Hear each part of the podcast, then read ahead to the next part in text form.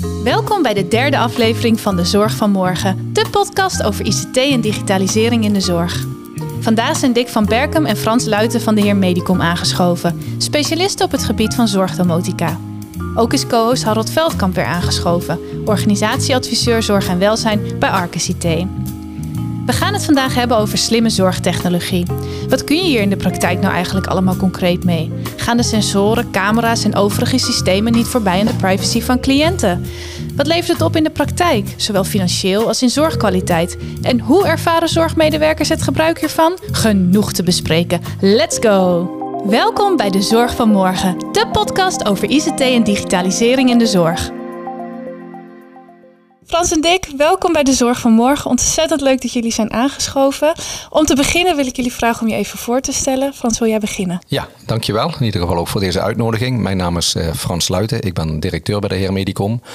Uh, ja, en dan in die zodanigheid ook verantwoordelijk voor het reilen en zeilen van, uh, van de organisatie de Heer Medicom. Leuk. En Dick? Mijn naam is Dick van Berkem. Ik ben accountmanager bij de Heer Medicom sinds ruim een jaar. Maar daarvoor heb ik ook bij andere zorgorganisaties gezeten die ook domotica leverden voor de zorg. Dus ik zit al uh, 15, 16 jaar in, het, uh, in dit leuke vak. Leuk. Uh, en nou zijn we natuurlijk wel even nieuwsgierig, Frans, wat de heer Medicom op hoofdlijnen een beetje doet. We gaan er straks wat dieper op in, maar misschien kun je vast even aftrappen. Ja, uh, de Heer Medicom is een uh, system integrator. Het bedrijf bestaat ruim 60 jaar, waarvan inmiddels 40 jaar actief met ontwikkeling van uh, zorgdomotica systemen. dat doen we in eigen beheer. we hebben een eigen R&D afdeling. daarnaast de systemen die we ontwikkelen, die vermarkten wij ook, ook zelf, zeg maar. Dus vandaar dat we die ook ja, regelmatig op beurzen te vinden zijn. en nadat we de systemen hebben ja, verkocht eigenlijk, als de accountmanagers hun werk hebben gedaan, dan gaan we die systemen ook integreren zeg maar, bij, bij onze klanten. Uh, dat is een heel proces, maar daar kunnen we ja, gedurende de podcast denk ik nog wel op, op terugkomen. Ja. Uh, ja, en daarna natuurlijk hebben we ook een, een serviceafdeling. Op het moment dat systemen verkocht zijn en geïnstalleerd zijn en geïnstrueerd zijn, uh, ja, dan hebben we een stukje nazorg. En dat betekent ook dat die systemen 24-7 ja, in gebruik zijn door, door klanten, maar ook door de klant van de klant. En dan moeten we in ieder geval wel ja, dat kunnen waarborgen dat die systemen datgene doen wat ze, wat ze moeten doen. Ja, dat is wel belangrijk in de zorg. Ja, ja want klopt. vandaag gaan we het daarover hebben, over zorgdomotica, over slimme technologie. Uh, Dick, wat zie jij op dit moment dat de rol van die domotica, zorgdomotica in de markt is? Ja, die rol die wordt steeds belangrijker. Uh, als we even terugkijken, dan, dan in de verpleeghuizen, verzorgingshuizen, woonden mensen die nog redelijk zelfstandig waren. Uh, maar tegenwoordig is dat niet meer zo. En mensen komen pas binnen wanneer ze zeer zorgbehoeftig zijn. En hebben dan technologie ondersteuning nodig om uh, ja, toch nog plezierig te kunnen wonen en leven. Ja. En in welke mate gebeurt dat nu al? Hè? Het is natuurlijk ook een, een, een soort, nou ik zal niet zeggen ideologie, maar het is wel iets waar je natuurlijk steeds verder in gaat ontwikkelen. Hoe ver is de zorg op dat vlak op dit moment, Frans? Ja, dat begon uh, ja, van heel klein. Ik zeg, we bestaan 40 jaar. Dus we hebben eigenlijk ook destijds een systeem ontwikkeld op, op klantenvraag. Dus eigenlijk een soort babyfoon, maar dan iets groter geworden. en die technologie die heeft zich eigenlijk steeds verder doorontwikkeld. En ja, eigenlijk, je kunt het zo gek niet bedenken of het is, is mogelijk. Er kan technologisch gezien heel veel. Uh, de vraag die je natuurlijk moet stellen is dan, ja, is dit ook ja, ethisch verantwoord? En past het ook wel binnen mijn, uh, binnen mijn eigen organisatie? Is mijn organisatie daar ook klaar voor om dit soort technologie toe te passen? En dan moet je dus denken aan slimme sensoren, uh, cameraobservatie. Dat is natuurlijk wel ook iets, een, een, ja, een grote inbreuk eventueel op je privacy. Maar ook daar is gelukkig in Nederland allerlei wet en regelgeving voor. Waar wij ons, en niet alleen wij uh, als uh, ontwikkelbedrijf, maar ook organisaties zich aan moeten houden. Leveren jullie ook uh, bij de mensen thuis? Hè? Je zei net de ontwikkeling dat uh, ja, de, de verzorgende steeds meer hulpbehoevende moet zijn uh, voordat het in het zorgen, verzorgingstehuis komt. maar zijn jullie ook actief in het traject daarvoor? Ja, wij hebben een, een, eigenlijk één totaal concept. Wat eigenlijk al thuis begint met een home living. Waar we, uh, ja, naar gelang de, de, de zorgvrager behoefte heeft. Wat is een home living? Een home living is een concept, uh, een, een, stukje technologie wat we bij uh, mensen thuis kunnen plaatsen. Waarmee ze hulp kunnen oproepen, maar waar ze ook in begeleid kunnen worden. Dus dat op afstand bijvoorbeeld een agendabeheer is.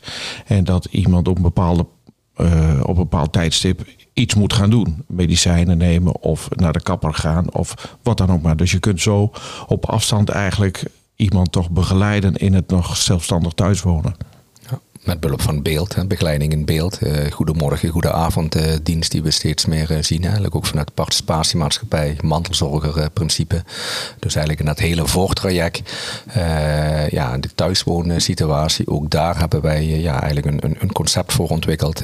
dat je zojuist noemde. En dat heet het concept home living, waar ook een stuk leefstijlmonitoring bij zit. Hè. Dus dat je dus ook kunt zien van of een, ja, iemand die thuis woont ja, meer hulpbehoevend gaat worden. Bijvoorbeeld dwaalgedrag gaat vertonen uh, het aantal toiletbezoeken, uh, het aantal keren eten per dag. Nou, dat zijn zaken die dan uh, ja, waargenomen worden door de technologie die gemonteerd wordt in de woning. ja, en de zorgprofessional kan inzage krijgen of de verwant kan inzage krijgen in, in het leefstijlpatroon. Ja, dat was ook mijn vorige vraag van wie, voor wie doe je het? Hè? Ja. Wie heeft er inzage in? Ja, nou ja, de, de, de dingen die uh, afgelopen week stond inderdaad nog in het nieuws. Ook iemand die uh, ja, toch al een geruime tijd uh, dood in, in de woning lag. Het was in dit geval een 60-jarig alleenstaande iemand. Ja, dat soort situaties zou je kunnen voorkomen door, door het toepassen van, ja, van dit soort technologie, wat ik zojuist benoemd heb. Ja, en veel van onze luisteraars zijn ook zorginstellingen waar de mensen wel op locatie wonen. wat voor oplossingen leveren jullie daarvoor, Dick? Um dat, dat kan eigenlijk heel breed zijn. Dat, kan van, dat is naar gelang de behoefte. Hè? Want we vinden eigenlijk uh, iedereen die in een verpleeghuis komt te wonen of in een verzorgingshuis. Het heet tegenwoordig meer verpleeghuis. Die, die uh, komt binnen met een basisbehoefte. En je moet eigenlijk afstemmen op de behoeften van die bewoner wat je moet hebben. Dat kan zijn een simpel knopje aan de muur of een polszender. Maar het kan ook heel ver gaan dat je inderdaad slimme sensoren, uh, slimme technologie in een woonruimte en in het gebouw plaatst, zodat die bewoner veilig en vrij rond mag, uh, ja, rond mag gaan wat hij wil. Met natuurlijk behouden privacy. Ja, want dat is inderdaad, hè, Frans stipt het net ook al even aan. Uh, hoe gaan jullie daarmee om? Want dat is, ik kan me heel goed voorstellen dat het ook voor families soms lastig is. Van, hè, je wil dat je degene die in het uh, verzorgingstehuis zit, bijvoorbeeld, dat hij veilig is en dat hij zoveel mogelijk kan bewegen. Maar ja, je gaat ergens een bepaalde grens misschien gevoelsmatig over door iemand constant te filmen en te volgen. Um, is, is dat volledig vastgelegd bij wet of hebben jullie daar een eigen visie op, Frans? Hoe gaan jullie hiermee om? Ja, er zijn heel veel zaken ook bij uh, wet en regelgeving gewoon uh, ja, vastgelegd, hè, waar men zich ook aan moet, uh, moet houden. Dus in ieder geval als je dit soort technologie gaat ja, implementeren, dan is het ook goed om daar een beleidsplan op te maken, dat beleidsplan ook te laten toetsen. En ook ja, zeg maar bewoners, verwanten daarin mee te nemen van ja, wat je als organisatie eigenlijk gaat doen met, met, met die technologie en waarom je dat doet. Uh, en wij proberen daarin te ondersteunen, zeg maar. en natuurlijk ook vanuit andere zorgorganisaties, waarbij ja, veel van dit soort technologie hebben, hebben draaien, proberen we ja, die, die organisaties ook met elkaar te laten praten en te ondersteunen om, ja, om ook dat stukje visie te ontwikkelen zodat die technologie straks ook op de juiste manier wordt, uh, wordt ingezet. Ja. En er is ontzettend veel mogelijk, zeiden jullie al. Wat zijn de meest gebruikte oplossingen op dit moment in zorgorganisaties? Uh, dat zijn eigenlijk uh, twee lijnen langs elkaar. dan gaan we het hebben over de slimme domotica, de slimme ondersteunende technologie. En dan heb je het over slimme sensoren. Dus sensoren zonder camera, dus ook geen beeld mogelijk. En de tweede, dat is eigenlijk de beeldsensor. De beeldsensor die wel bewaakt, maar nog geen beelden laat zien aan anderen. Niet uh, voordat er een alarm is geweest. En dat alarm, dat kan zijn dat iemand te lang uit bed is, dat iemand te lang naar het toilet gaat, dat iemand van de kamer afgaat. Zo kun je verschillende dingen instellen. En pas dan kan er een beeld uh, getoond worden. Nog even kleine aanvulling op dat, dat privacy gebeuren. Want er zijn nog steeds uh, huizen waar ook s'nachts een aantal keer een ronde wordt gelopen. En die ronde betekent dat men uh, bij een bewoner even om het hoekje kijkt of die nog netjes in bed ligt.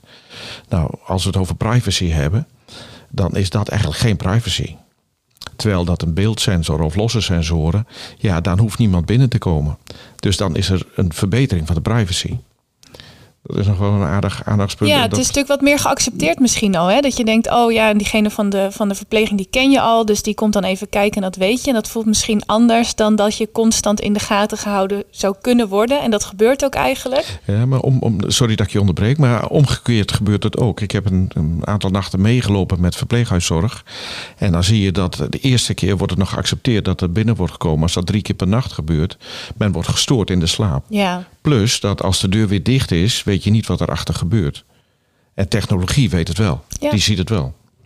Mooi. En hoe ziet dat er dan in de praktijk uit? Hè? Gaan de, jullie hebben sensoren, die plaatsen jullie op gekozen plekken in de woning van iemand. En dan stel je in, oké, als iemand, als er langer dan zoveel minuten beweging wordt gedetecteerd in de badkamer gedurende de nacht, dan gaat er een signaal naar degene die op dat moment uh, de, wacht houdt of in de verzorging uh, zit.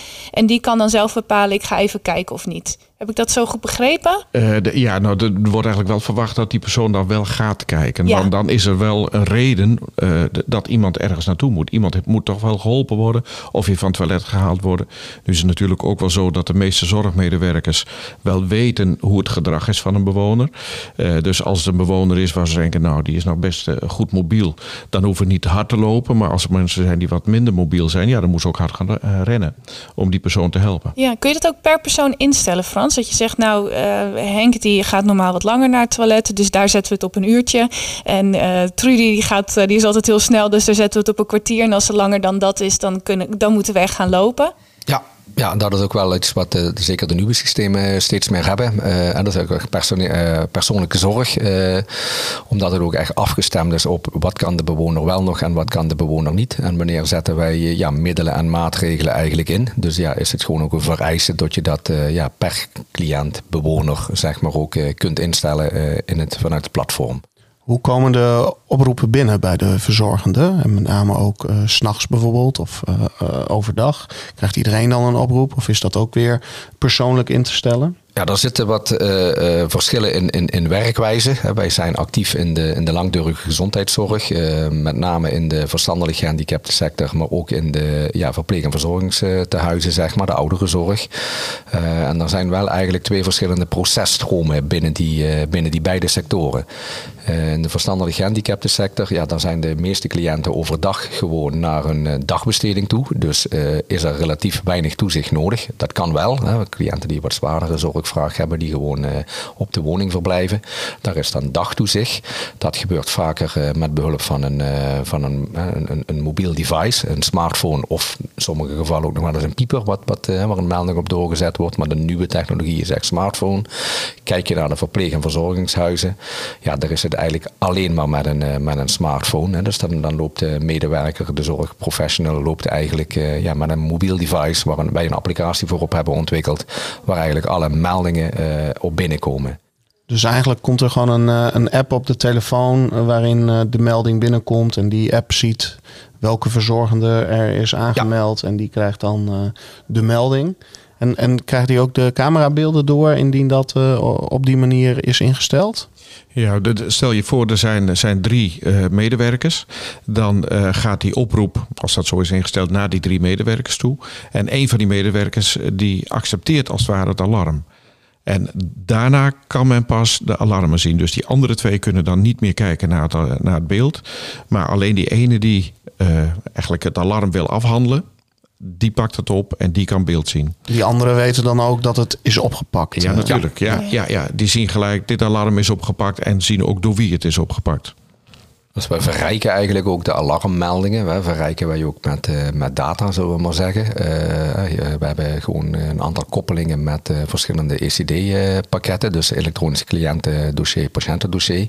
Dus eigenlijk dat is normaal de, het systeem binnen een zorgorganisatie waar eigenlijk alles in geregistreerd wordt over de cliënt. En wij halen, we hebben dus doordat we een interactieve koppeling hebben met dit soort systemen, kunnen wij die alarmmeldingen, van, die vanuit die sensordata eigenlijk komt, kunnen wij verrijken. En dan moet je dus bijvoorbeeld denken aan uh, NAW-gegevens, maar ook bijvoorbeeld het reanimatiebeleid, uh, wel of niet reanimeren.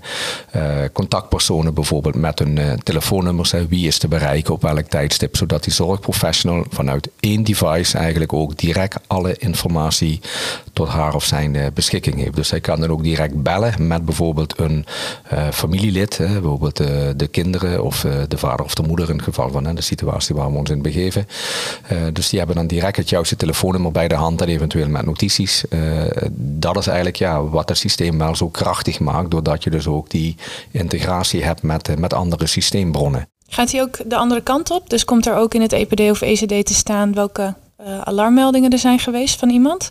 Dat is afhankelijk van, uh, ja, van hoe diep de integratie uh, het toelaat. Hè. Dus dat betekent ook, wij, wij koppelen op basis bijvoorbeeld van, van API's. Ja.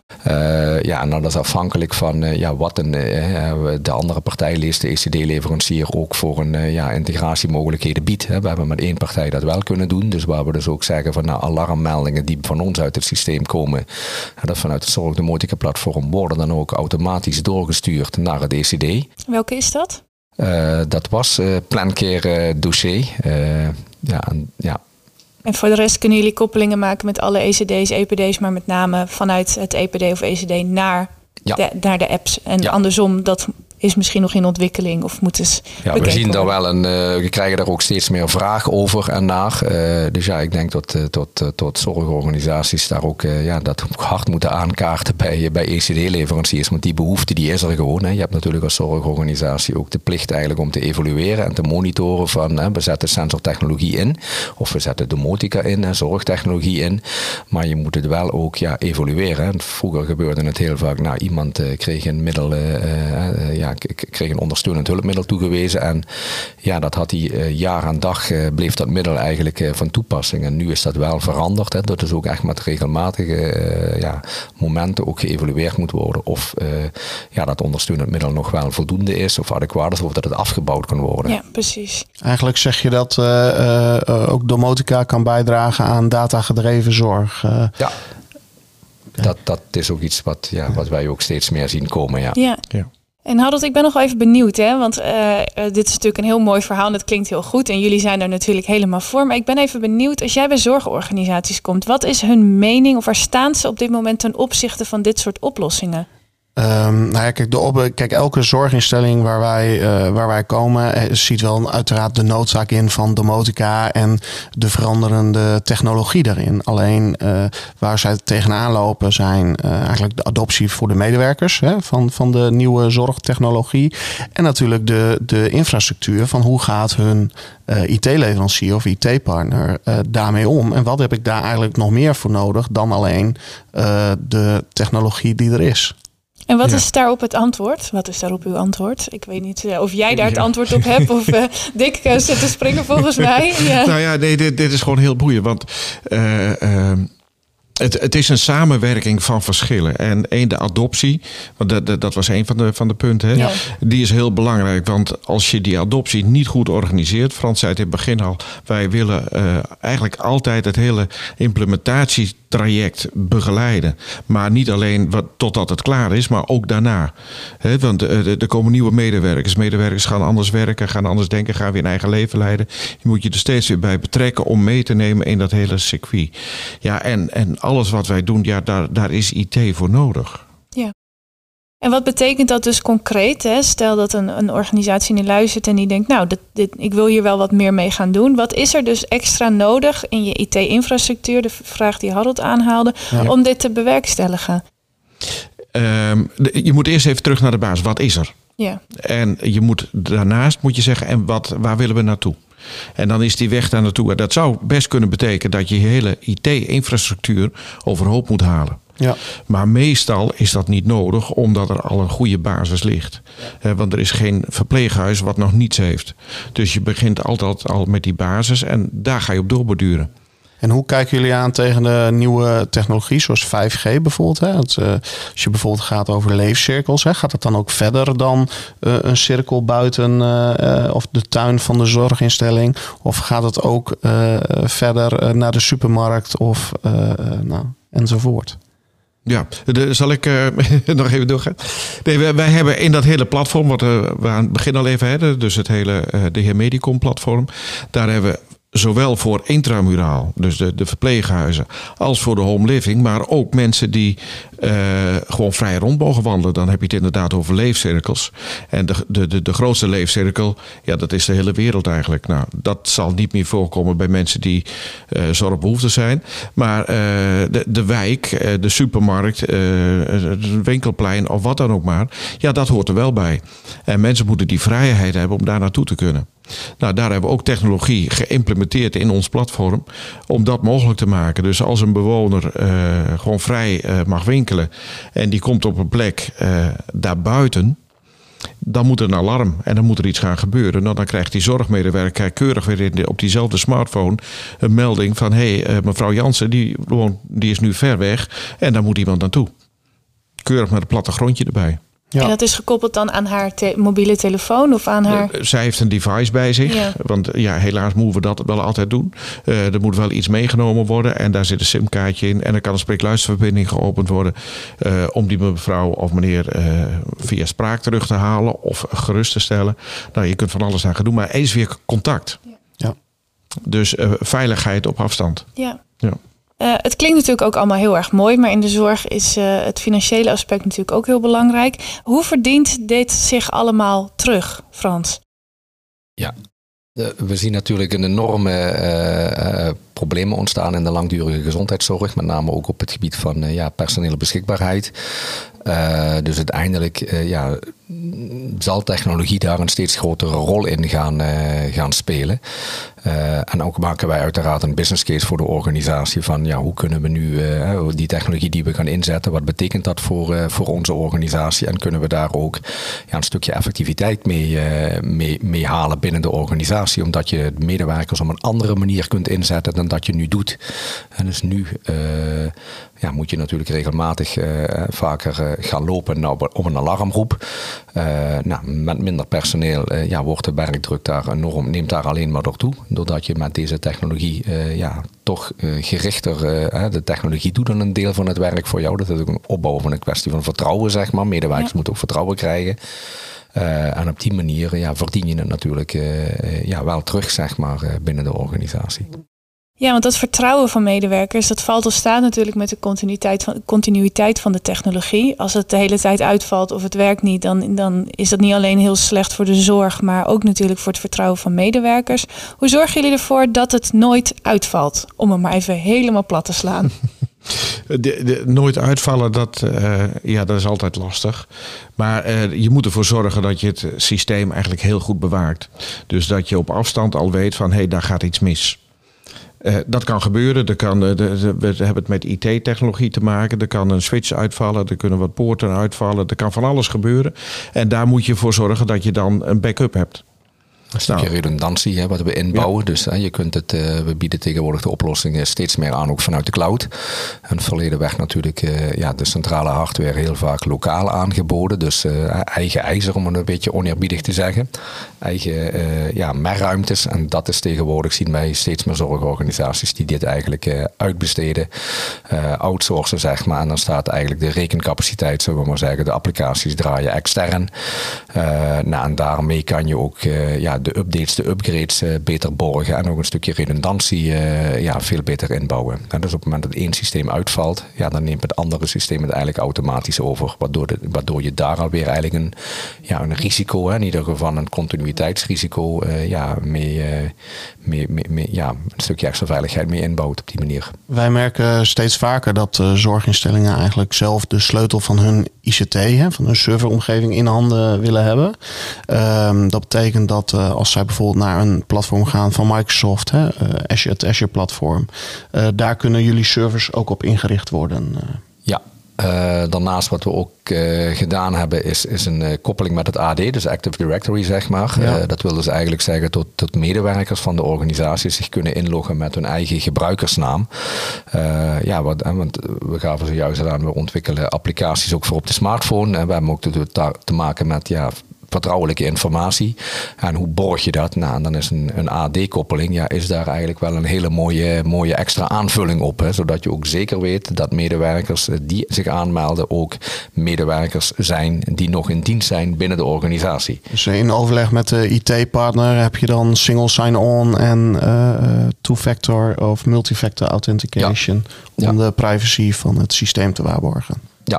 Dat is correct. Dus uh, wij zijn zelf ook uh, als bedrijf uh, ja, EN 27001 en 7510 gecertificeerd. Hè. Dat is gewoon een vereiste naast het kwaliteitsmanagement systeem dat we al binnen onze organisatie hadden, 9001 2015.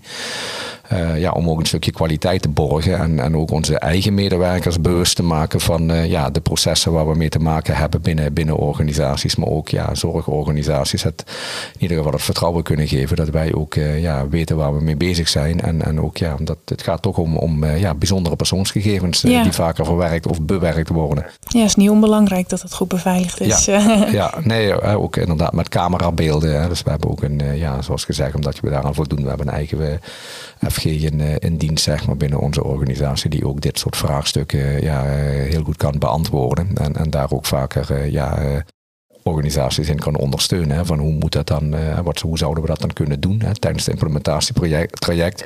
Zodat ze straks ook mochten ze een eigen interne audit krijgen of uh, eventuele uh, inspectie gezondheidszorg of vragen krijgen vanuit verbanden of bewoners zelf. Ja, dan kan je dan in ieder geval wel heel goed onderbouwen van hoe je dit geborgd hebt binnen je organisatie. Want daar gaat het om. Hè, hoe borg je eigenlijk ja, dat je systemen blijven doen datgene wat ze doen. Ja, mooi. En Dick, jij zei net al van het is belangrijk om natuurlijk te monitoren uh, hoe de systemen werken. Dat je op tijd al kunt zien, er, er gaat iets mis. Wie doet dat? Doen jullie dat? Doet de IT-partner dat? Moet je daar iemand voor opleiden intern?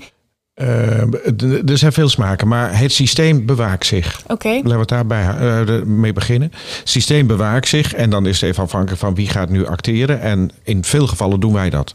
Wij kunnen gewoon op afstand, eigenlijk ook al omdat het in de cloud hangt, kunnen wij op afstand heel veel, veel bewaken en herstellen wanneer nodig is.